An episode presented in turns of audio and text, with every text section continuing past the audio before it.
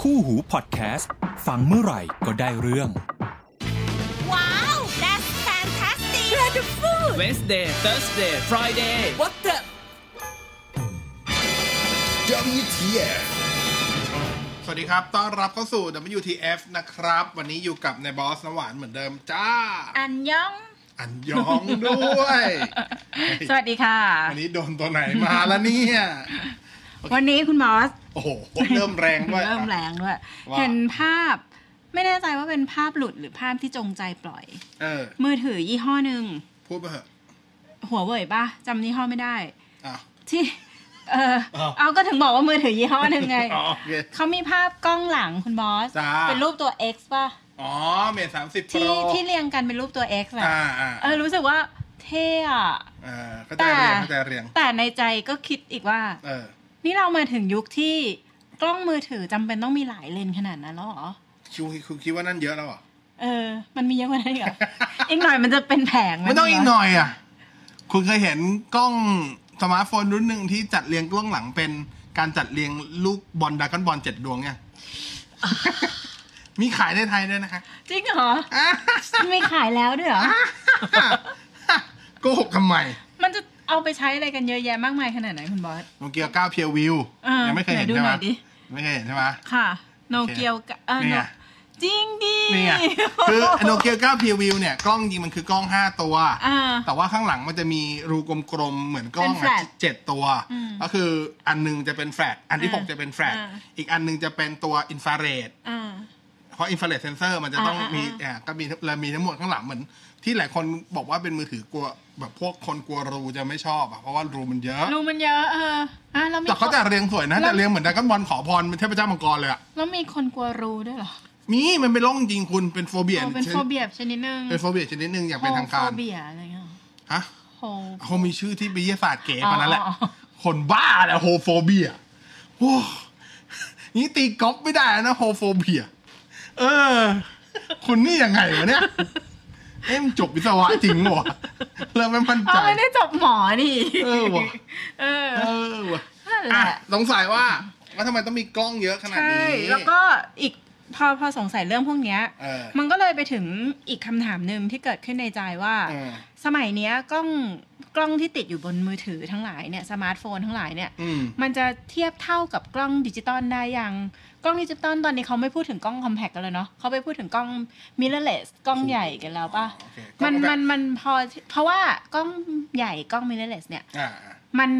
มีกล้องเอยมีแค่เลนส์เลนส์เดียวไงคุณบอส อ่า อันนี้มันตั้งเจ็ดเจ็ดตัวห้าตัว แต่ถ้าพูด ห้ อย่างนั้น เล อย่าลืมว่าพวก interchangeable อืม camera interchangeable คืออะไร กล้องเปลี่ยนเลนส์ได้ อ๋อ ก็ก็พูดภาษาไทยสิ ไม่ กล้อง มันหมายรวมถึงพอพูดอย่างเงี้ย มันหมายถึงว่า อ่าฮะ กล้องที่มันทุกประเภทไง อ่า ไม่ว่าจะเป็นกล้องมิเรเลสกล้องดิจิตอล SR กล้อง อ่า full frame อ่าก ล้องอ่า นู่นนี่นั่น นู่นนี่นั่นใหญ่กว่าเนี้ย อืม คืออย่าลืมพวกนั้นมันถอดเปลี่ยนเลนส์ อ๋อ ได้ มือถือมันถอดเปลี่ยนเลนส์ไม่ได้ ไม่ได้อ่า ก็เลยต้องจับยัดทุกอย่าง มาไว้ในทีเดียว อ๋อ เข้าใจฮะ อ่าอ่าอ่าอ่า อ่ะแต่เดี๋ยวมา อธิบายให้ฟังแล้วกันว่าทำไมกล้องมันต้องมีเยอะ ใช่ ขนาดนี้ เอาอย่างแรกก่อนก็คือ จริง ๆ เรื่องของกล้องมือถือเนี่ยสนุกมากนะ อืม คือถ้าด้วยความที่ผมอาจจะได้ไปเขาเรียกงานเปิดตัวนู่นนี่นั่นเรื่อยๆ ซึ่งเวลาเราไปงานเปิดตัวสินค้าใหม่ๆไม่ว่าจะเป็นมือถือเอง ฝั่งกล้องเองอะไรอย่างเงี้ย มันจะมีข้อมูลที่ที่คนทั่วไปมันจะไม่ได้เห็นตามหน้าสื่ออะ อืม เช่น ล่าสุดผมไปกล้องเป็นกล้องมิเรเลสฟูลเฟรมแบรนด์หนึ่ง อืม เขาให้ข้อมูลน่าสนใจอยู่อันหนึ่งครับ ว่ามั นเป็นแบรนด์ระดับใหญ่ในตลาดมากพูดไปเลยก็ได้แคนนอนอะ อ่า อ่ะแคนนอนเนี่ยเขาอันนี้แคนนอนญี่ปุ่นเลยนะ ค่ะ เขาให้ข้อมูลว่า ช่วงหลังอะที่แคนนอนไม่ค่อยทำกล้องคอมแพกอะ อืม คือเขายอมรับเลยว่าตลาดกล้องคอมแพกเนี่ยตายละถาม แคนน ว่า อนพูดเลยเหรอ ใช่ตายละ อืม คือแบบมันถูกดิสคือจริงเขาไม่ได้พูดว่าดายนะ อืม เขาพูดว่า disrupt บายโมบาย ใช่ใช่ แต่ว่าคำว่าบายเนี่ย ไม่ได้โดยคุณภาพนะ อืม แต่โดยพฤติกรรมผู้ใช้ อ่านึกออกใช่ไหมการ disrupt อะไรสักอย่างเนี่ย มันถึงคำว่าเทคโนโลยีที่ดีกว่าจะ disrupt สิ่งที่มีอยู่ได้เสมอไป ถ้าเทคโนโลยีนั้นผู้ใช้คือผู้บริโภคไม่เปิดใจรับ ไม่ใช้เทคโนโลยีนั้นก็จะไม่เกิด โอ้คำพูดนี้โดนใจมากอ่ะ แม้ว่า เดี๋ยเดี๋ยเดี๋ย แม้ว่าจะเป็นเทคโนโลยีที่ดี แต่ว่าถ้าผู้บริโภคไม่เปิดใจที่จะยอมรับและเปลี่ยนแปลง เทคโนโลยียังก็จะตายไป โอ้โดนติ่ง โอ้ ทั้งนั้น จะ วะ ปวดอ๋อ อันนี้ก็พูดถึงทีวีดิจิตอลใช่ ไหม สายงานโดยตรงนะอ่ะกลับมากลับมา คืออย่างแคนนอนเนี่ยเขายอมรับเลยว่าตลาดกล้องคอมแพกเนี่ย อืม ใช้คำว่า คือถ้าทำเนี่ยมันจะกลายเป็นตลาดพวก niche market อืม คือกลายเป็นว่าทำมาเพื่อเฉพาะ เฉพาะ ทาง ทาง อย่างใดอย่างหนึ่ง มันจะแบบ ไม่สังเกตว่าปัจจุบันไม่มีค่ายกล้องไหน บ้าทำมือถือกล้องคอมแพกออกมารัวๆ ปีละสี่ห้ารุ่นสี่ห้ารุ่นอีกแล้ว เพราะว่ามันถูก disrupt ก็คือถูกแทนที่โดยตลาดกล้องมือถือไปเรียบร้อยนะครับ ถามว่ากล้องมือถือมันสู้กล้องคอมแพกได้ไหมในแง่ของคุณภาพภาพ เอาจริง ๆ วัดกันช็อตต่อช็อต น้อยรุ่นมากที่จะใช้คำว่าพอจะเทียบเคียง ใช้คำว่าน้อยรุ่นมากๆนะครับ ด้วยเหตุผลอะไรคุณภาพคือเวลาเวลาเราพูดถึงภาพภาพถ่ายเนี่ยเราจะแยกเป็นสองส่วนหลักๆ คือคุณภาพของภาพ อืม กับภาพที่สวย อืม คุณภาพของภาพกับภาพที่สวยคนละเรื่องนะ ไม่เกี่ยว อืม ภาพสวยคุณภาพไฟล์ภาพไม่จำเป็นต้องดีก็ได้ อืม แต่ว่ามันสวยด้วยองค์ประกอบ อืม สวยด้วยสี อืม สวยด้วยเรื่องราวที่อยู่ในภาพนั่นคือภาพที่ดี ค่ะ อ่ะแต่เราพูดถึงภาพที่ดีอีกแบบหนึ่งดีในแง่ของคุณภาพเนื้อไฟล์ภาพ อืม ไม่จำเป็นต้องภาพสวยก็ได้ อืมอืมอืม แต่ขอบมาร้อยเปอร์เซ็นแล้วไม่แตกเกรน อืม อ่าไม่สีไม่เป็นปืด อืม ไม่เป็นแบบสีเทียนแรงเงานู่นนี่นั่นอะไรเงี้ยอ่ะคนละอย่างนะครับไอ้เรื่องภาพสวยเนี่ยเป็นเรื่องของเอาจริงๆเป็นเรื่องของศิลปะ เป็นเป็นทั้งศาสตร์และ กา ศิ ร ลป์ วางองค์ประกอบ อ่า ภาพาร ศิลป์ จัด ก็คือ แส เรื่องของ สี เนี่ยเรื่องศิลป์ก็คือเรื่องของการวางองค์ประกอบภาพ ค่ะ มุมมองของผู้ถ่าย อืมการเล่า ศาสตร์ เรื่องราวในภาพ ศาสตร์ก็จะเป็นเรื่องของแสง อืม การรู้จักแสง การใช้แสง อืม อ่าการโปรเซสภาพ อืม การเลือกใช้โหมดกล้อง อืม นนั้นคือเรื่องของศาสตร์ก็เป็นศาสตร์และศิลป์ อืมอืม แต่เรื่องของคุณภาพไฟล์ภาพ ศาสตร์ล้วนๆศิลป์ไม่เกี่ยว อืม เพราะมันเป็นเรื่องของเทคโนโลยี เป็นเรื่องของตะสิ่งที่ตายตัว สิ่งที่อยู่เบื้องหลัง ใช่ สิ่งที่อยู่เรื่องหลังมีอะไรบ้าง มันก็จะมีเรื่องของอย่างแรกคือตัวเซ็นเซอร์ภาพ อืม เซ็นเซอร์รับภาพ อืม ถ้าคนเล่นกล้องมาอยู่แล้ว คนถ่ายภาพเป็นอยู่แล้ว ก็จะรู้ว่ายิ่งเซ็นเซอร์ใหญ่ ยิ่งยิ่งคุณภาพดี อ่าด้วยด้วยมันมีหลักมันมีหลักเกณฑ์ที่มันรองรับอยู่ก็คือว่า เมื่อเซ็นเซอร์รับภาพยิ่งใหญ่ เท่ากับว่าแสงตกกระทบเข้าเซ็นเซอร์ได้เยอะ อืม ก็คือจะเก็บรายละเอียดได้ดีขึ้น อืม นะครับ อย่าลืมว่าการถ่ายภาพมันคือเรื่องของแสง แสงตกกระทบจุดรับภาพสมัยก่อนคือตกกระทบเข้าที่ฟิล์ม อืม ปัจจุบันคือตกกระทบก็ที่ตัวเซนเซอร์ เซ็นเซอร์ image รับภาพ sensor อืม นะครับ ยิ่งเซนเซอร์ใหญ่เท่ากับว่าคุณจะได้ เก็บรายละเอียดภาพได้ดี เก็บแสงได้เยอะ การเก็บแสงได้เยอะก็ทำให้ทำให้คุณภาพภาพไฟล์สูงขึ้นนะครับอ่ากล้องคอมแพคปัจจุบันที่ยังพอทำตลาดกันได้ สังเกตว่าจะเป็นกล้องคุณภาพอ่ากล้องคอมแพคที่มีขนาดเซนเซอร์ค่อนข้างใหญ่หน่อย เช่นฝั่งของ Sony Series RX อืม 100นะครับเราไม่นับพวก อ๋อ เราไปพวกนะไม่นับพวกยูนิคประเภท RX RX1 ที่แบบกล้อง full frame แต่เป็น compact นะ เอากล้องที่แบบ compact ที่เรียกว่า compact กันจริง ๆ แล้วกัน อืม อย่างพวก Sony RX 100อะไรอย่างเงี้ยครับ พานาโซนิกมีไหม ก็ยังพอมีแต่น้อย ถ้าถ้าถ้าอ่านเดี๋ยวจะว่าจุดขายให้ประกลารไปมาจะกลายเป็นเรื่องมือกล้องมากกว่ามือถือนะ อ่ะอย่าง Sony RX 100เนี่ยเขาใช้เซ็นเซอร์ขนาด 1 นิ้ว อืม อ่ะย้อนกลับมาดูกล้องมือถือกล้องมือถือปัจจุบันเนี่ยใหญ่สุดเท่าที่จำไม่ได้แต่ผมจำชื่อรุ่นไม่ได้เท่าที่เคยเห็นผ่านตาเนี่ย จะอยู่ประมาณ1ส่วน2นิ้วหรือ1ส่วน3นิ้ว อืม ไม่เต็มนิ้ว ครึ่งนิ้วอะอะ อืม ใหญ่สุดคือครึ่งนิ้วเพราะนั่นหมายความว่าขนาดต่างกันครึ่งครึ่งๆละ อืม นะครับ แต่ว่าถ้านับกล้องคอมแพคป๊อกแป๊กสมัยก็ใช้ป๊อกแป๊กเลยใช้ประมาณช่วงงบประมาณ ไม่เกินหมื่นห้าสมัยก่อนเนี่ยส่วนใหญ่ก็เซนเซอร์จะอยู่ไซส์นี้หมดแหละ อืม หนึ่งส่วนสองหนึ่งส่วนสามหนึ่งส่วนห้าหนึ่งส่วนเจ็ดนิ้ว ประมาณนี้อยู่แล้วนะครับเพราะฉะนั้นก็ถามว่ากล้องจริง ๆ กล้องกล้องมือถือปัจจุบันเนี่ยเซนเซอร์มีขนาดใหญ่ขึ้นมา ใช้คำว่าเทียบเท่ากับกล้องคอมแพคในระดับราคาแมสทั่ว ๆ ไปในยุคประมาณก่อนหน้านี้แล้ว แต่ว่าถ้าถามว่ากับคำกับตอบคำถามแรกก่อนเลย เทียบกับกล้องมิเรเลสเทียบกับกล้องที่เป็น APS-C size กล้องดิจิตอล SLR ถามว่าคุณภาพไฟล์สู้กันได้ไหม บอกเลยว่ายังไงก็ไม่ได้ อืม เพราะว่าพวกนั้นขนาด โอ้โห ฟูลเฟรมคือ 35 มม ถ้าเอาหนึ่งเอาเซ็นเซอร์ขนาดครึ่งนิ้วไปวางก็ประมาณ 20-30 เท่าอ่ะ อืม คือใหญ่กว่ายี่ใหญ่กว่าเยอะมากๆอ่ะ อืม นะมันไม่มีทางอยู่ละ อืม อ่าไม่มีทางอยู่ละ ค่ะ กลับมาที่เรื่องของอ่ะทีนี้เมื่อกี้เมื่อกี้พูดถึงแบรนด์อื่นใช่ไหม ใช่ อย่างพานาหรือว่าสังเกตว่าอย่างพานาโซนิกหรือโอลิมปัสเขายังทำกล้องคอมแพคอยู่ ใช่ แต่ถามว่าเขาทำตลาดแบบไหน อืม พานาเนี่ยจะไปเน้นประเภทแบบซูมไกล อืม คือเมื่อก่อนเนี่ยเราเห็นกล้องคอมแพคซูมประเภท 10 เท่าอ่า20 200 มมคือ10 เท่าโอ้โหก็ไกลแล้ว ปัจจุบันนู่นไปพันมม ฮะจากกล้องคอมแพกเนี่ยนะ ใช่ที่เขาถ่ายดวงจันทร์กันอะ อ่า พวกอะไรนะ FZ ร้อย TZ ร้อยของพานาอย่างเงี้ย อ่าอ่า แล้วก็จะมีอย่างโอลิมปัสกับฟูจิก็ทำกล้องคอมแพค ที่ อยู่ ยังมีอยู่ แต่เขาทำตลาดไหนเขาทำตลาดดำน้ อ๋อ ำกลายเป็นพวกแบบพวกตระกูลทัฟ อ่า พวกตระกูลที่เป็นแบบลงน้ำได้ ทั้งหลาย อ่าลงน้ำนี่คือลงน้ำจริงนะ อืม คือ ไม่ คุณ ต้องมีเคส คือมันลงได้ระดับ 5 ATM อ่ะ อืม 5 ATM ก็ลึกประมาณสัก 40-50 เมตร โอ้ ได้อยู่แล้ว ก็คือใช่มันดำสโนว์เกิลเลยอ่ะ อืม มันดำถังแบบน้ำตื้นเอาไป อืม ถ่ายประกงประการังไม่มีปัญหาเลย อืม เออถ่ายได้นะก็คอมแพคถ้าปัจจุบันจะทำตลาดก็ต้องเวนี้ อืมก็คือแนวแนวทางเฉพาะของตัวเอง ใช่ ด้วย อย่างหรืออย่างล่าสุดเนี่ย Canon เพิ่งประกาศกล้องคอมแพคแมสอีกตัวหนึ่งที่ไม่ใช่ที่เป็นของเขาเอง ตระกูล G7 อ่า G7X Mark III นะครับอันนี้เพิ่งเปิดเปิดตัวไม่กี่วันตอนที่เราอัด WTF ตอนนี้อยู่ G7X Mark III เนี่ย จุดเด่นรอบนี้ อันนี้จะขายในไทยประมาณตุลาสปอยให้ก่อนเลยเพราะว่าผมได้หมายข่าวแล้ว อันนี้แอบบอกก่อน G7X Mark III เนี่ยจะเป็นกล้อง Compact ที่ Canon ใช้หวังว่าจะดึงตลาดส่วนหนึ่งกลับมาจากกล้องมือถือ เขาถามว่ายังไง มันเป็นกล้อง Compact ที่สามารถทำไลฟ์สตรีมในตัวมันเองได้ อืม คือมันสามารถไลฟ์ YouTube อืม ผ่านตัวกล้องเองได้ ไม่ต้องใช้มือถือช่วย อืม อ๋อไม่ต้องใช้อุปกรณ์เสริมใดๆช่วย อืม คือตัวมันกดมีฟังก์ชัน YouTube เลยอ่ะ อืม ได้ เออ เนี่ย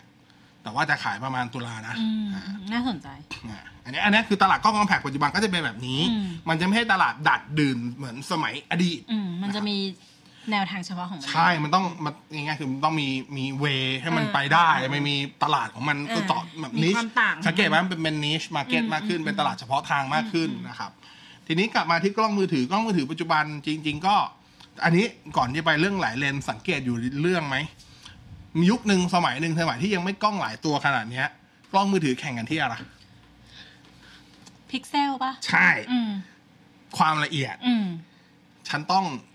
32 ล้านพิกเซล ฉันข่มด้วย 40 ล้าน ฉันข่มด้วย 42 ล้าน ฉันข่มด้วยข่มด้วย 48 ล้าน อืม อะไรก็ว่ากันไป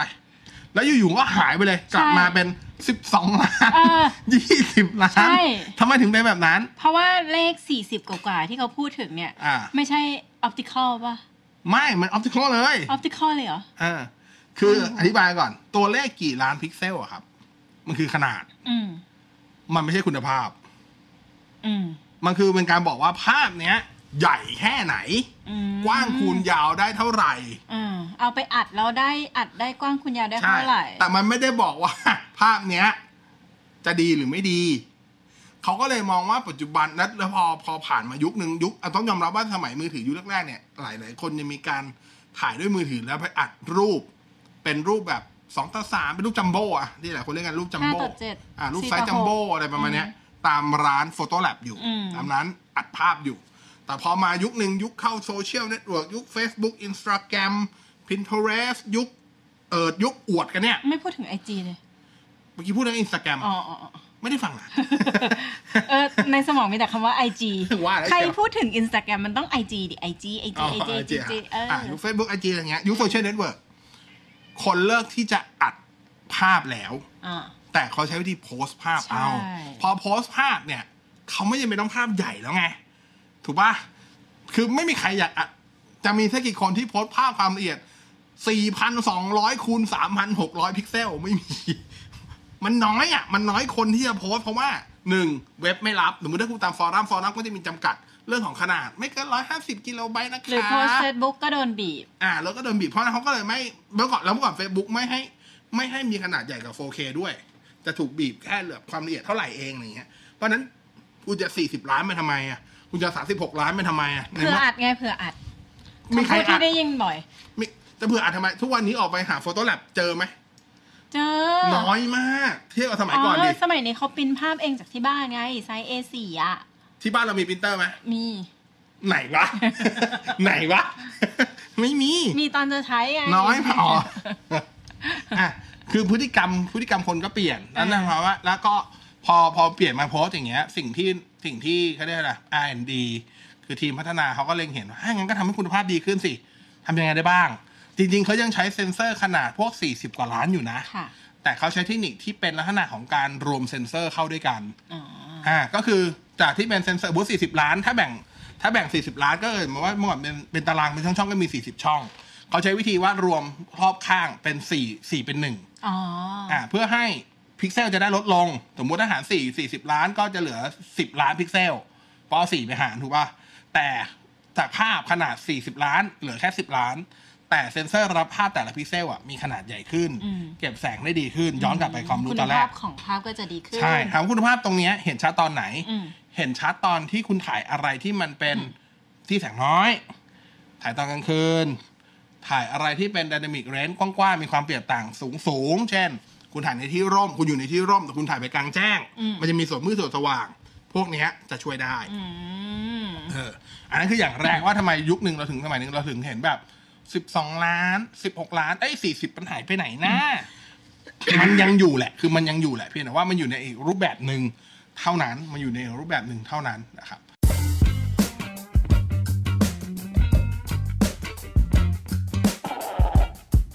พอมายุคหนึ่งก็จะเป็นเรื่องของการซูม ก็จะมีตัวที่เป็นออปติคอลซูมเข้ามานะครับแล้วก็จะมีช่วงนี้ยุคนี้ก็จะเป็นยุคของอัลตราไวก็คือเลนส์มุมกว้าง อันนี้ผมชอบมาก ผมชอบถ่ายมุมกว้างมากอยู่แล้ว แล้วก็หลังๆก็จะมียุคหนึ่งสมัยนี้จะมีการใช้อันนี้ของหัวเว่ยก็จะหัวอยู่หัวเว่ยเริ่มก่อนก็คือการใช้เซ็นเซอร์แบบ 2 แบบคือเซ็นเซอร์สีเซ็นเซอร์ RGB กับเซ็นเซอร์ขาวดำโมโนโครม อ่ะอ่ะอ่ะอันนี้ชอบมาก อันนี้ก็จะได้เรื่องของ dynamic range คือภาพภาพเดียวกันคุณเขาจะถ่ายทั้งสองแบบ ค่ะ คือถ่ายทั้งที่เป็นสีแล้วก็ทั้งที่เป็นโมโนโครมเข้ามา โดยโมโนโครมเนี่ยเขาจะเก็บเขาเรียกว่าไฮคีกับโลคีคือส่วนสว่างมากๆ กับส่วนมืดมากๆ แล้วเอามาเบลนเข้ากับภาพสีเพื่อให้เกิดดินามิกเรน วิธีการเบลนอะไรพวกเนี้ยมันขึ้นอยู่กับซอฟต์แวร์ อ่ะ ที่ เดี๋ยว ใช้ เล่าให้ฟังต่อไปเรื่อยๆนะครับอาจจะร้อนเหลือเกินนะฮะ ก็อ่ะ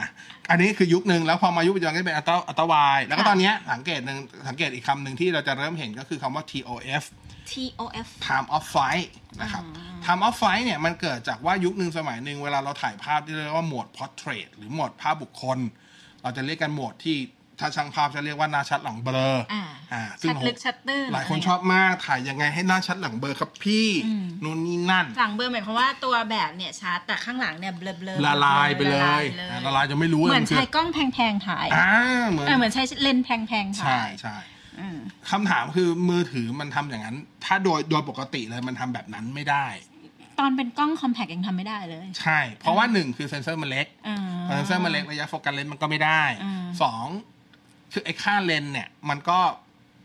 ต่อมันลงไป f 6 f 1.6 อะไรแต่ว่าอย่างที่บอกพอเซนเซอร์มันเล็ก ดูแล้วแสงมันมันแสงที่แบบคือแสงมันไม่สามารถไปเยอะพอที่จะเป็นละลายข้างหลังได้เอาง่ายๆ แล้วกัน มันก็เลยทำไม่ได้เพราะเขาเลยใช้ซอฟต์แวร์ช่วย แต่นี้พอใช้ซอฟต์แวร์ช่วยในยุคแรกก็คือใช้ซอฟต์แวร์เพียวๆคืออาจจะมีการใช้เซนเซอร์อีกตัวหนึ่งในการเก็บเดฟที่เขาเดฟเซนเซอร์เก็บระยะชัดลึกแต่กับระยะชัดลึกอันนั้นเป็นการเก็บแบบ 2D คือเก็บภาพแบนๆเป็นการเก็บ 2D เป็นยังไง เก็บอย่างนี้ครับนึกถึงภาพแล้วกันคนถ่ายบุคคล เก็บ 2D คือมันจะวัดก่อนว่าตัวตัวตัวอ็อบเจกต์คือตัวคนที่เราถ่ายอยู่ตรงไหน ตัวแบบอยู่ไหน นั่นคือเลเยอร์ที่หนึ่ง อืม ที่เหลือจากนั้นที่อยู่คนละระนาบกับอันนี้ เป็นเลเยอร์ที่สองทั้งหมด เพราะฉะนั้นระยะระยะเบลอมันจะเบลอเท่ากันทุกหมด หมด เข้าใจป่ะเบลอหมด อืม เท่ากันหมด อืมก็คือมีตัวแบบโดดเด้งขึ้นมาหนึ่งอย่าง อ่า ทีนี้พอเป็นพอเป็นแบบที่เป็นใช้ depth sensor ที่เป็น 2D แบบเนี้ยมันไม่เวิร์กเขาก็เลยเป็น 3D sensor 3D sensor คือตัว time of flight time of flight วิธีการของมันคืออย่างนี้ครับ มันจะเป็นเซนเซอร์ที่ยิงแสงออกไป อืม เหมือนยิงเหมือนยิงอินฟราเรดออกไปอย่างเงี้ย อืม ยิงออกไปแล้วดูระยะการสะท้อนกลับ เพื่อวัดว่าแต่ละอย่างอยู่ในระยะไหน แล้วทำเบลอตามระยะนั้น อืม เพราะฉะนั้นการเบลอด้วยด้วยเซนเซอร์ time of flight จะ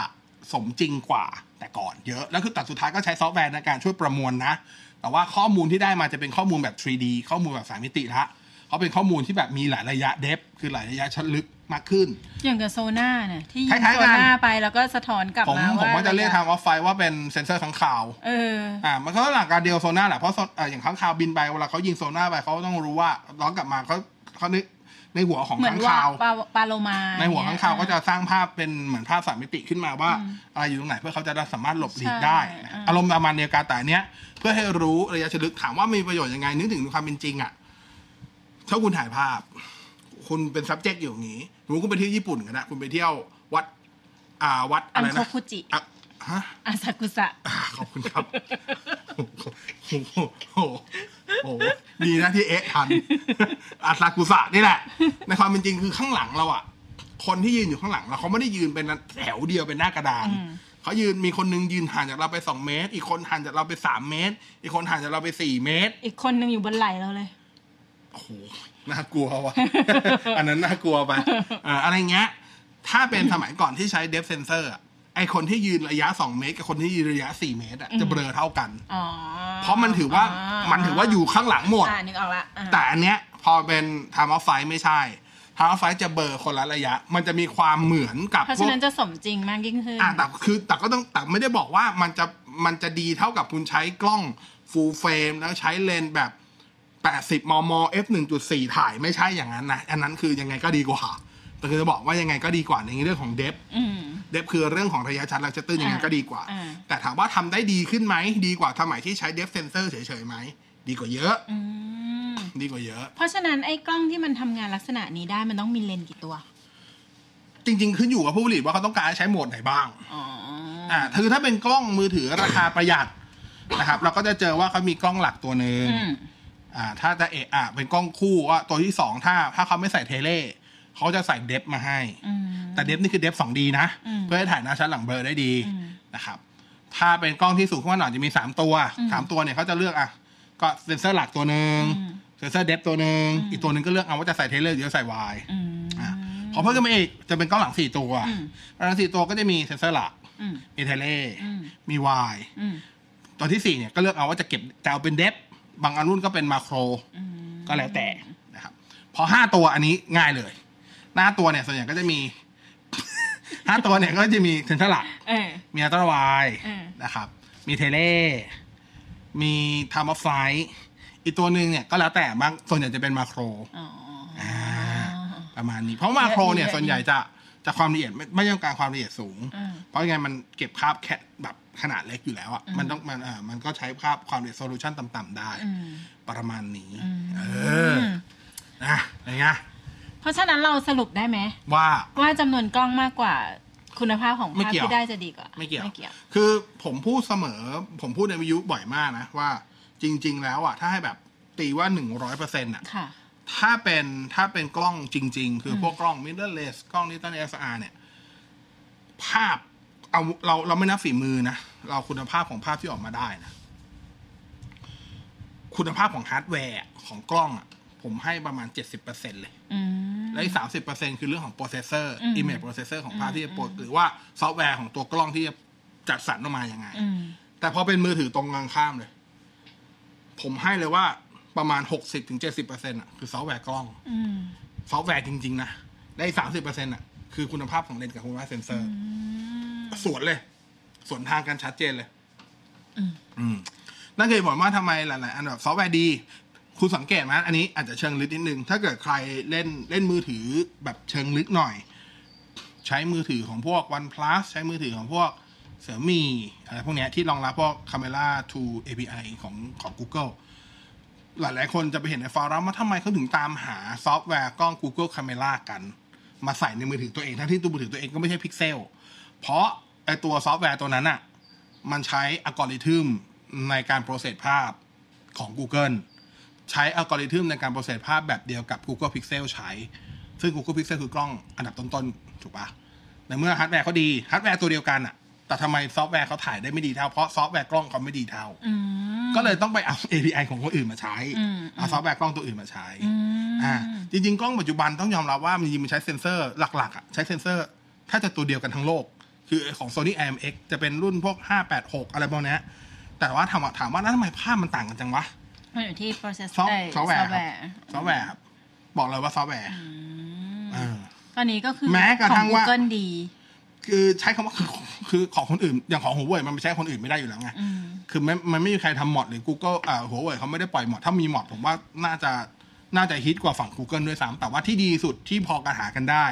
คือ Google Camera คือ Google Pixel Camera Pixel Camera อืม เออ นั่นแหละเนี่ยนั่นก็คือเหตุผล เราก็จะเริ่มเห็นว่า อ๋อ เป็นอย่างนี้ อืม เออจริง ๆ ถามว่าอย่างนี้ อ้าวงี้ผมซื้อมือถืออะไรก็ได้ดิ อืม จริงก็ไม่ถูกอีก คือในความเป็นจริงอะครับ มันก็เหมือนจริงเหมือนกล้องเหมือนกล้องในชีวิตประจำวันจริง ๆ เลย คือถ้าคุณไปเล่นกล้องโปรอะ โปรแค่ไหนตามคือต้องโปรจริงๆแล้วถึงจะแบบปรับแมนนวลเก่งๆ แต่ว่าถามว่าเราปรับแมนนวลเก่งๆจริงๆเนี่ยคุณคุณเคยเห็น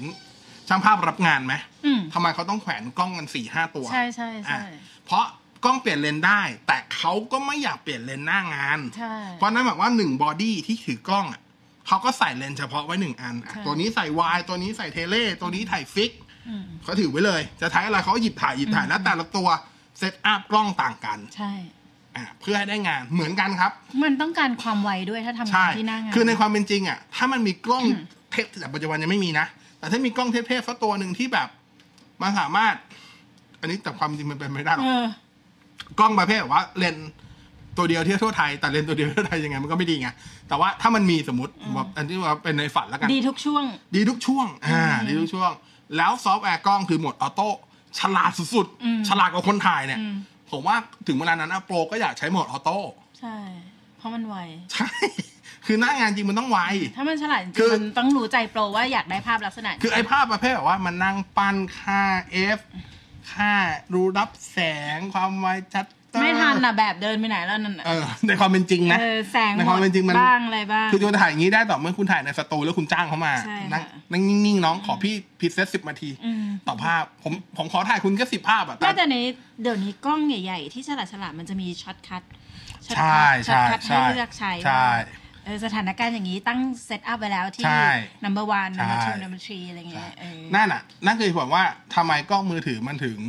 ถึงตอบโจทย์กับคนทั่วไปมากกว่า อืม อ่าเพราะว่าอย่างที่บอกตัวเดียวคุณจะถ่ายอะไรล่ะโหมดมันฉลาดพอปัจจุบันมี AI เข้ามาช่วย อ่า AI ก็เก่งพอจะรู้ว่าสิ่งที่คุณจะถ่ายคืออะไรแต่ผมต่อแมวที่บ้านขึ้นหมาอย่างเงี้ยฉลาดสุดๆ ประจำเลย ไม่ผิดที่แมวเรา อ๋อ เออ เอาผิดที่แมว จะบอกว่าอีกอย่างหนึ่งที่สำคัญมากที่ที่ตอนเนี้ย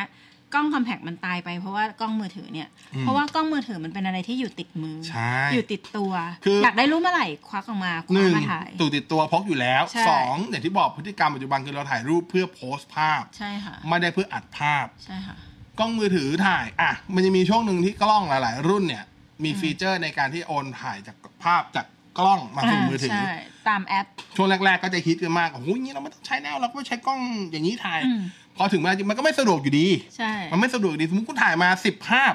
กว่าคุณจะดูสิบภาพกว่าคุณจะโอนเสียเวลาโพสต์ไปถึงไหนถึงไหนแล้ว ถ่ายมือถือโพสต์ปุ๊บ VSCO ทีเดียวจ จ บ บ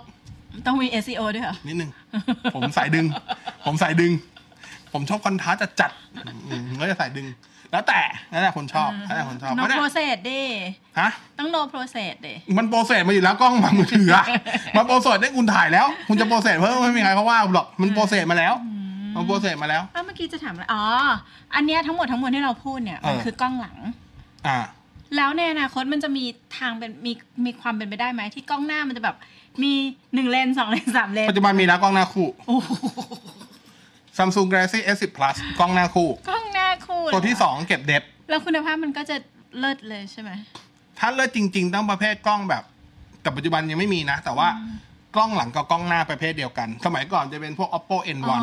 ปัจจุบันจะมีพวก samsung galaxy a a80 ที่ออกมาแล้วนะครับอ่าที่กำลังจะมาก็มีพวก asus